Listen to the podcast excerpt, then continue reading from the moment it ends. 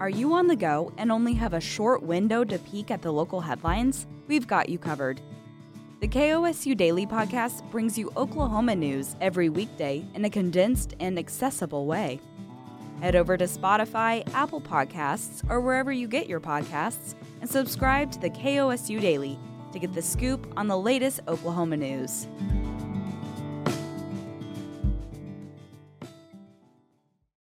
For KOSU, I'm Michael Cross, and it's time for This Week in Oklahoma Politics, along with Republican political consultant Neva Hill and civil rights attorney Ryan Kiesel.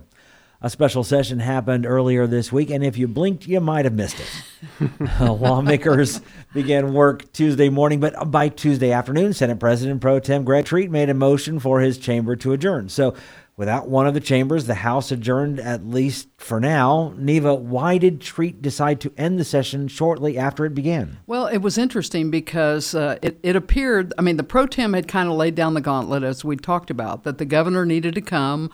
He needed to lay out his plan to the senators and move forward from there.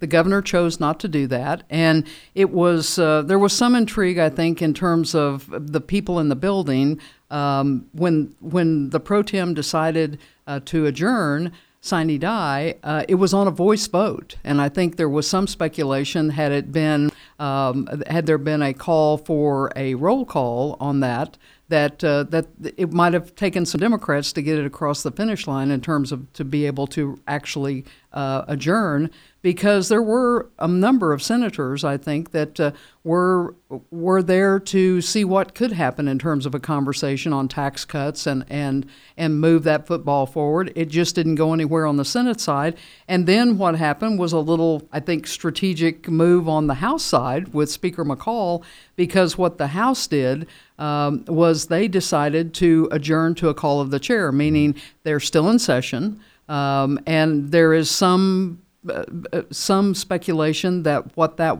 what that really did was box out the governor from being able to call another special session. Because if he does, as we've talked about, we have this lingering question at the Supreme Court where the governor is uh, making the assertion that the legislature can't have concurrent special session with mm-hmm. uh, going on. So if he were to attempt to call another special session, that would seem to fly in the face of his very argument that he's making now before the court. So um, this strategic move, and it appears to be exactly that, that that many House members wanted to move forward, wanted to see some legislation uh, uh, take place, but knowing that it wasn't going anywhere, this at least preserved the option to uh, control the narrative in terms of if this goes all the way up until February and they start the regular mm-hmm. session, or something happens in the in the meantime, they come they come back in at the call of, of the chair. Well, that remains to be seen. But in in the midst of the back and forth of how long the session was going to go, just a matter of hours, this special session, we also had the governor bring in uh, Grover Norquist, who is the uh, a name familiar with many Republicans because he was the, he's the founder and the president of Americans for Tax Reform. That's a group that was founded back in the mid 80s uh, at the request of President Ronald Reagan. And their mission, and with some success across the country, has been to really advocate in the legislatures that uh, that they, there needed to be um, there needed to be a move on to eliminate taxes or, or lower taxes as much as possible. And we see we see today. I mean, I think there's seven states with no income tax. There are a number of states now that are moving toward either a, a flat tax or, or no, in, no income tax. So this is a major movement across the country, certainly in the surrounding state around Oklahoma. Uh, that's the case. I mean, when you begin to look at it state by state. So this conversation is not going to end. It's clearly the governor's, uh, I think we can expect in his State of the State next year that it will be front and center. And the question will be, is there any ability to get any traction or any conversation on the Senate side, which to this point has been a non starter? Right. You know, an asteroid could hit the Earth and Grover Nor- Norquist would still be out at state legislatures talking about tax mm-hmm. cuts. This, this guy's been around doing this for forever. It's kind of surprising to still see him out there. So that was, you know, that was kind of a surprise visit earlier this uh, this week during the special session as part of the theatrics that we saw. And a lot of this was theater. Uh, I think until the governor decided not to show up. And if you, if we really wanted to make great theater, the governor should have shown up. I think that this was a tremendously uh, a tremendous missed opportunity for Governor Stitt uh, to go sit in front of that Senate Appropriations Committee and make a case for these tax cuts. No one in that building, no one expected him to show up. And If he would have done that, I, I think that one, we'd still be in special session today. Two, the governor would be controlling the narrative, and uh, he called the Senate's bluff. But instead, he didn't show up. He played kind of right into the hands of former acting governor and Senate President pro tem Greg Treat's hands and saying, because you know, Senator Treat did not want uh, a tax cut. He didn't want to entertain this idea of potentially losing billions of dollars in state revenue to a tax cut. His appropriations chair, Roger Thompson, had said as much that we have a bunch of one time money here, and that tax cuts are an ongoing expenditure for the state. We don't just pass a tax cut and then it, you know, it can go away at some point. In, in Oklahoma, it's very difficult to repeal a tax cut because of constitutional amendments that we've made back in the early 90s. So this was all you know one-time money. They the Senate was not excited about this. The governor not showing up all but put this special session to an end. Uh, again, I, I, think that if the governor had shown up, we'd be in a very different position today. As Neva said, this will keep going. Uh, you know, Democrats talking about bipartisan support for things like the grocery tax, uh, extend, extending the earned income tax credit, uh, some sales tax rebates. These are things that, if they put them on the table, probably pass, and the governor would probably sign them. And so those are things that could happen. But the governor really, I think, here is speaking directly to the tribes. I mean, this is really about uh, his concern about the Supreme Court's current litigate or the current case in front of the Supreme Court dealing with income tax uh, in uh, Indian country in the state of Oklahoma. And Neva, he'd also mentioned, of course, Texas, which has a zero income tax, but some of the highest property taxes in the country. And it's Texas. And yeah, and it's, it's, well, so I mean, how do you answer that when you say, well, they have zero income tax? but some of the largest property taxes in the country. Well, I, I mean, the devil's in the details, and I think uh, one of the things that uh, Norquist said during that press conference was the fact that he he made the the case that the the 15 lowest states with income tax uh, had the highest ha- highest growth, more population increase. Where you had the 15 highest states with the highest taxes uh, are the ones that are losing population, and we know where, what those states are: the Californias and the and the New Yorks and the and the major states that the the escalation in the taxes and the soaring budgets uh, that uh, that taxpayers are being faced with having to fund uh, with their money, uh, we're getting this backlash. And so I think um, the long and the short of the whole narrative on, on taxation is trying to figure out a way to uh, deal with a simpler tax code, um, limited government, and advocating for lower taxes. These are the issues that have been the bread and butter issues for Republicans. These are certainly the issues that Grover Norquist has spent his entire adult life, uh, 40 plus years, advocating, as you say, Ryan. I mean, he is all across the country in every every state legislature, talking to uh, leaders, uh, making this case, and and applying pressure uh, to the notion that it can be done. And now you're seeing multiple states that are doing it in some fashion, many of them having done it by a vote of the people. Arizona, I think, one of the most recent examples of that. So, uh, so it is. It's the conversation that I think is going to continue into the next session. Whether or not we can see movement on the Senate side may be dictated not so much by uh, pro tem Treat. It may be by those folks that want to be the next uh, the next president pro tem and where they land on this. Uh, a lot of speculation on who would be the next A&B chair, who would be you know who would be the the next leadership team, and how all that sorts itself out may play big time in terms of what happens in this next session. U.S. House Speaker Kevin McCarthy has lost his job. Despite all five members of Oklahoma's congressional delegation supporting him, the search for a new House Speaker could include Representatives Tom Cole or even Kevin Hern. Ryan, what do you think about what's going on in Congress? You know, Kevin McCarthy, this guy is not living his best timeline. This is, uh, you know, it took him 15 efforts to 15 votes uh, to become Speaker. He made a deal with the devil where you know one member of this far right part of the Republican caucus uh, in the House could unseat him, and that's exactly what happened. It, it is strange in, to see somebody like a, a Matt Gaetz who is just embroiled with scandal, and not just you know kind of reg- regular run of the mill scandal, but you know tabloid, awful, you know, uh, scandals that uh, maybe 10 years ago, 20 years ago, somebody, a political consultant talking to a guy like that would have said, uh, no way. we we cannot run your campaign. We're sorry. We passed. We're going to go find somebody else. And in 2023, it's, you know, this guy can unseat the Speaker of the House. That's where we are with our current political narrative in, in Washington, D.C. right now. Is a guy like Matt Gaetz can unseat the Speaker of the House. Anybody that wants that job now, what kind of deals are they going to have to make to get there? Mm-hmm. And uh, it is, it is, you know, the dysfunction is, uh, is, is very concerning. We're walking into another deadline coming up in November for a, a potential government shutdown. We averted that, and that's kind of what put us in this position right now, where Kevin McCarthy was unseated, where he worked with the Democrats uh, and and many House Republicans to uh, pass a, a, delay in the government shutdown uh, and you know push that off to the end of November. So whoever takes over this position is going to have to negotiate that and may be at the helm at the uh, outset of a government shutdown. That's not where anybody wants to be. You, mentioned uh, Representative Kevin Hern. You know, he is, by all intents and purposes, one of the top three uh, individuals, names being bandied about uh, on Capitol Hill for this job again, what kind of deals does he cut? He is the leader of one of the, the largest informal groups uh, in the Republican caucus uh, in Congress, and so he has a, a, natural constituency there.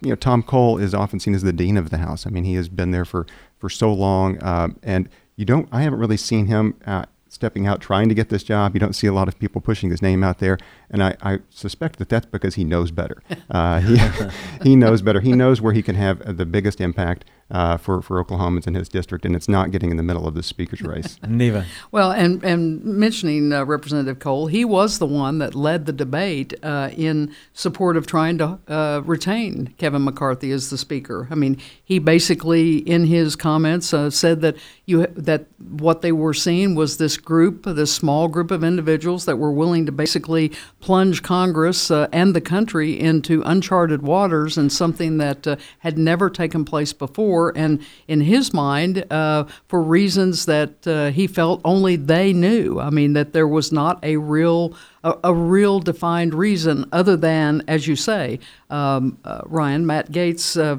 you know, he, he led the charge, but he also has ironically become public enemy number one uh, within the GOP conference. I mean, he is, uh, and this includes many of his uh, ideological allies. I mean, folks like uh, um, Representative Chip Paul from Texas in, in the Freedom Caucus, many of whom have taken to social media just deriding the guy and, and taking him on in very vitriolic terms. So, um, so he accomplished his mission, but out of that, um, he may have really marginalized himself in terms of uh, wh- where the conversation moves forward. And, and in terms of Representative Hern, I, I think unquestionably, when you when you mention the fact that as the head or chair of the Republican Study Committee, this is the largest bloc, the largest conservative caucus within the within the uh, House of Representatives. So he has a following. He was someone. His name was advanced even during the 15 rounds of trying votes. to get and, and trying to get uh, uh, the uh, um, the folks on the table during the McCarthy race uh, when he was successful finally. Mm-hmm. But you have someone who uh, is making the rounds. He, as of as of our taping uh, and recording, he has not, um, I think, made it official. But uh, Wednesday he was at the Texas House um, uh, GOP delegation meeting with them. Uh, he's certainly making the rounds, giving all of the overtures that he probably plans on jumping in this race. And I think when you look at the, as you say, the three-way race with Steve Scalise and Jim Jordan, they come from different uh, cuts of the, the mix in terms of uh, the congressional Republican delegation makeup in Congress. And it could be fascinating. It's going to be quick. I mean, they need to do it, they need to get it done next week. And I think the probably from my point of view, the most fascinating element to the entire conversation of who ultimately these members will vote for, it may rise or fall on where these respective candidates for Speaker of the House come down on their support for Ukraine. Mm-hmm. And ultimately, I mean, we're already seeing uh, the water divide on that. Uh, some strongly opposed to uh, to future support, some strongly in favor, and that uh, by many members already have publicly stated that where that particular candidate comes down on that issue may be the defining reason they vote or don't vote for that person. So it will be not only from a political standpoint, from a Republican Party standpoint, uh, from from a control of Congress, the House standpoint, but also from an na- international policy standpoint, it's going to be something that a lot of eyes are going to be on next week and following with great interest. And I think this is part of a larger, larger effort of you know many in the Republican Party trying to wrestle their party back from Donald Trump, even though Donald Trump's name is being mentioned as a candidate for Speaker of the House because you don't have to be a member of Congress to be Speaker of the House. Which means we all could be. We mentioned. could all be. You know, I mean, I'll, I'll throw my hat in the ring. Uh, I'm, I'm, officially announcing. So if any, if anybody, I mean, the one to, who's not going to announce is Kevin McCarthy. I mean, right. he made it That's clear. Right. Yeah. Uh, he's uh, he's going home after his 30 years in uh, Congress and and a very storied career. Uh, he is, uh, I think, uh, he will no doubt. he's young enough that I don't know that we can write him off as someone who will not be a political player at some point down the road, but at least for this chapter in his uh, political life, uh, it's coming to a close. I mean, he'll be the answer to a late round trivia question at some point. Yeah. State Superintendent Ryan Walters releases a budget passed by the Board of Education to cut school funding by $47 million. The budget recommendation would go before lawmakers in their coming session. So, Neva, what's been the reaction from state leaders? Uh, I think, again, a lot of them scratching their head, wondering uh, if this is more of the same. Um, you, you hear a lot of folks talk about that Ryan Walters is often right on the issues and wrong on the rhetoric. I mean, he's someone that uh, uh, wants to double down. He's got a clearly he's got a state board of education in total sync with him. They unanimously have passed everything that he's wanted, um, and I think out of this, uh, w- what we see is uh, probably a very uh, interested group of lawmakers who will want to see Ryan Walters and the folks at the State Department of Education back before these committees, uh, education committees next year, talking a lot of specifics, which we don't have. I mean, all we have is the again the generality of uh, you know where they want to either earmark their money and focus, and where they want to take away the focus. But the again, it's about the dollars and and it's about the resources and where where they're actually being allocated. I think you know the other thing, Michael, is uh, there is a lot of speculation in terms of uh, the fact that the governor uh, appears to be continuing to distance himself from Ryan Walters. I mean, in his uh, um, he in an interview at one of the television stations this week, I mean, he came out and said you know that he uh, he didn't want to cut education at all. In fact, uh, he wanted to continue to invest in teachers, invest in schools. Uh, we we saw lawmakers uh, kind of uh, again. Everyone kind of got caught flat-footed with no clear in- information and appeared to have no real, um, uh, at least forewarning that this conversation was going to be thrown out there on the table by the state superintendent. So mm-hmm. we'll see how this uh, we'll see how this evolves from here. Ryan, and I think it demonstrates that if Ryan Walters really wanted to get something done, then he would have called these folks. I mean, so either he doesn't want to really get anything done, or he doesn't know how to get anything done. And either one of those is a credible possibility at this point. Because if you want to pass a budget uh, for your agency, you're talking to appropriations chairs, you're talking to uh, subcommittee chairs, you're working through this process before you ever put out a press release. And that's, and, and I don't even know that it was in a press release. I mean, so it was like during the, the Board of Education meeting, and probably he talked about it on, on YouTube. I went to the State Board of Education's uh, or Department of Education's website looking for press releases, and the last press release that I saw was from April. Uh, and so it kind of you know shows to me that you know here's here's a guy who's not interested in communicating with anyone except for direct to his constituency. You know, the, the folks that really support him electorally. He doesn't want to talk to the governor about this because he knows the governor is going to oppose it.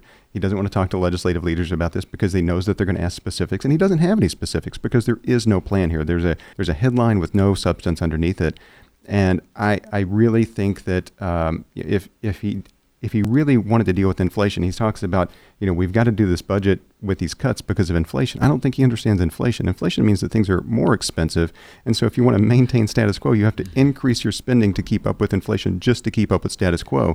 So you know what he's talking about are cuts with the context of inflation, which means even more cuts.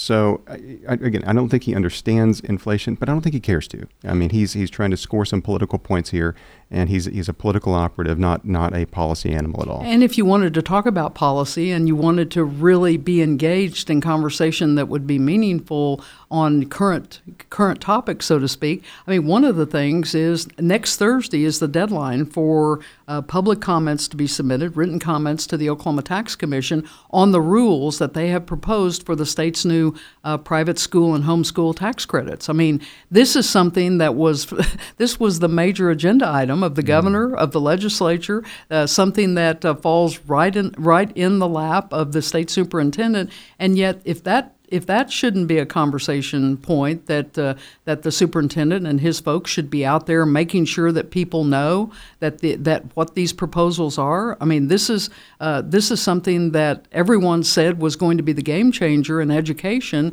Now we have the details. Uh, we're, we're, looking at uh, um, uh, the first submissions, uh, you know, to be um, on the on the table, the lowest tax brackets being the ones to be given pref- preference and prioritization. All of the things in the application process being outlined by the tax commission.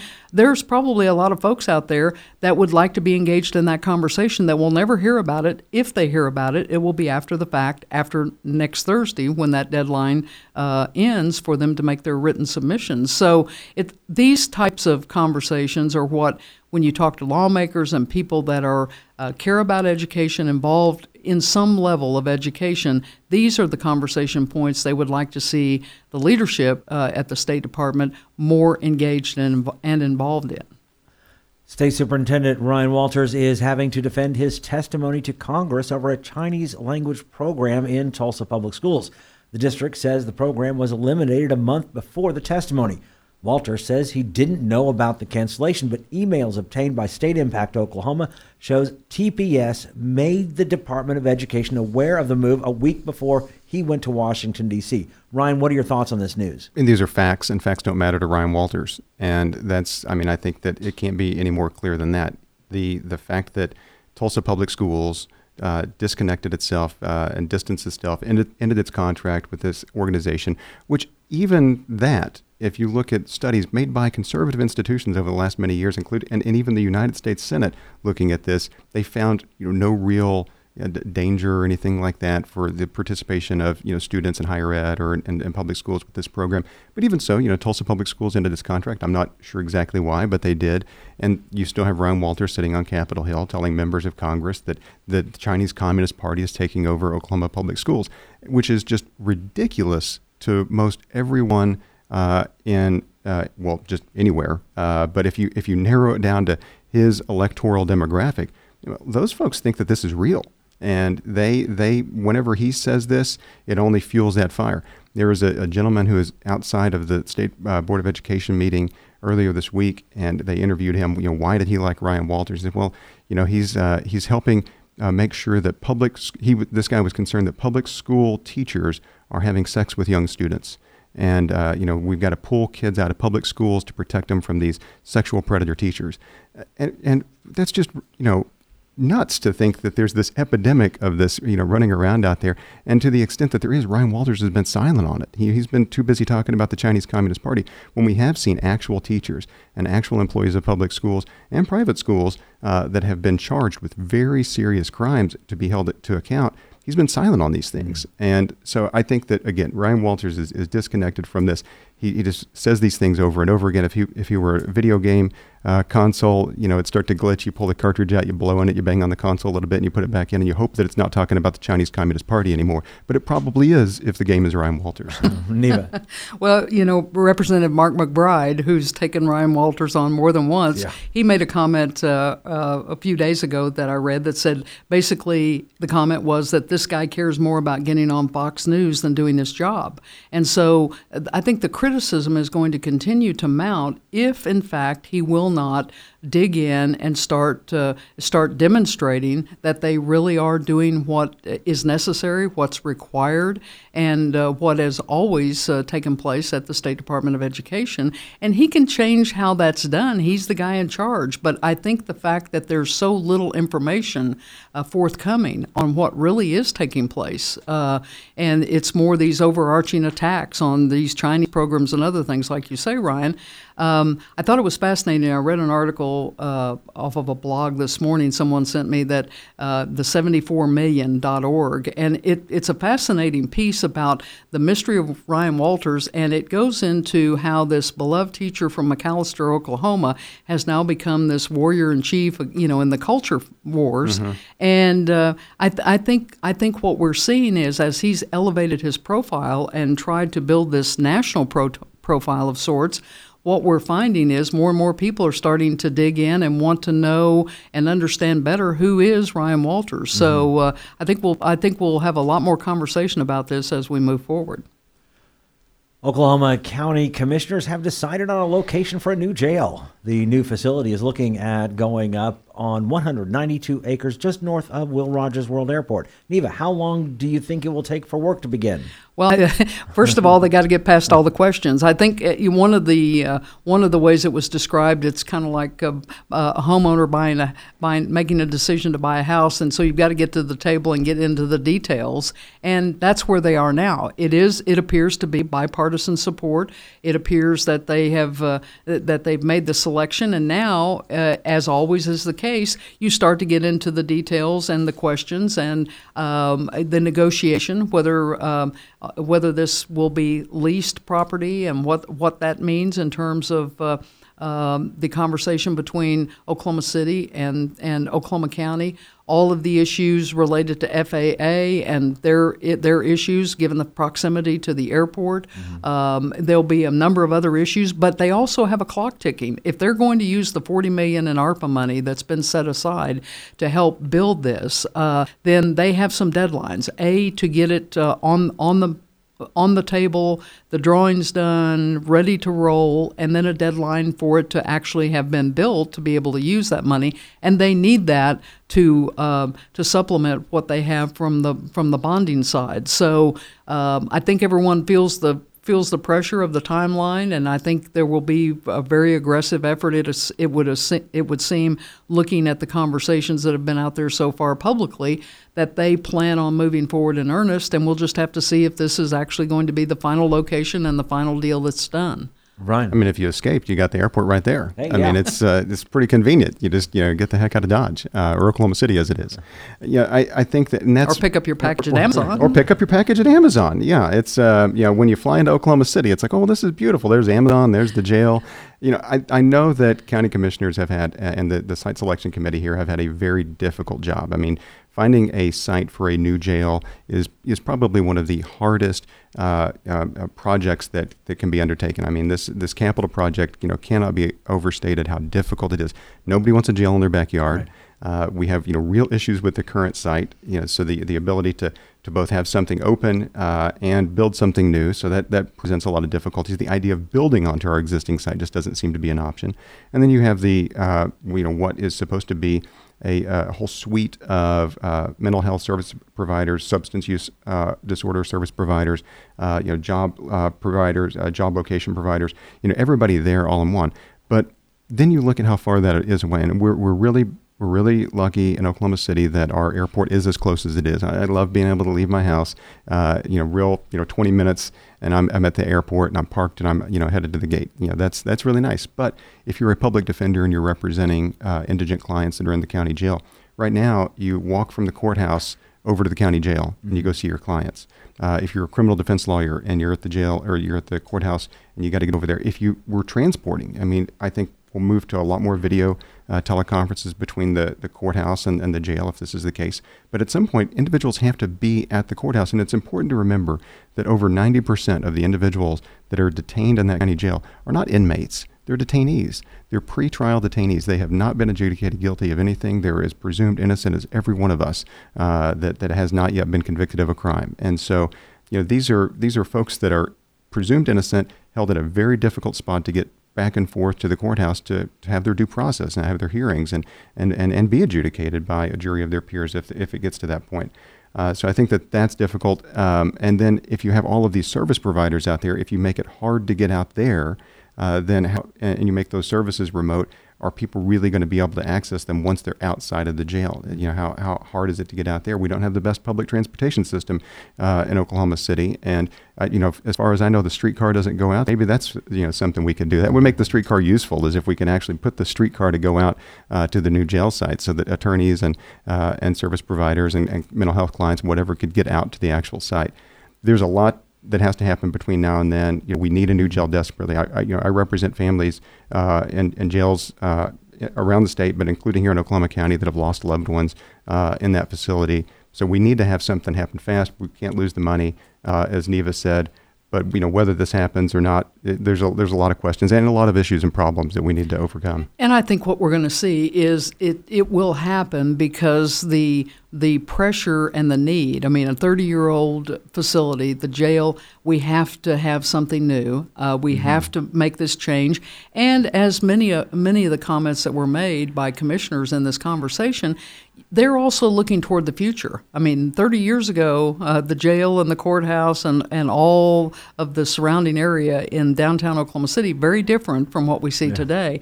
And so they're looking not only at how to build not a tower, but build a facility that uh, can be laid out where there's enough room not only to get the job done now, but for future growth and expansion as needed uh, decades decades from now. So I think, uh, and the other thing that I thought was interesting in the conversation was the fact that you're talking about a property that is not going to take uh, it's not going to take money out uh, off of the property rolls. We're talking mm-hmm. about money that already government entities own, and so there's a plus to that. And I think the other thing uh, in looking at this conversation and how they've kind of weighed it back and forth is that that they have to have something that gives them the flexibility to be able to uh, pivot if they need to in some of these conversations on some of these sticking points. And it appears, based on what this uh, advisory committee has done and the hard work uh, led by Steve Mason uh, in this process, um, that they've done a yeoman's job of, of really getting into the details and really making a decision that was best for all of the citizens and taking all of these issues into account that have come up over and over and over again during the conversation. Ryan and Neva's comments do not necessarily reflect the views of KOSU, its staff, or management. Programs like this are made possible through support from KOSU members who are listeners like you. Consider a gift to KOSU in support of This Week in Oklahoma Politics at donate.kosu.org. Hey there, this is Jenny May Harms with KOSU, where we want to talk with you not just at you. One way we connect with listeners just like you is through social media, like Instagram. So follow us at KOSU Radio, where you'll get a behind the scenes look into KOSU reporting, station news, and even ticket giveaways. Just follow KOSU Radio on Instagram, and we'll see you there.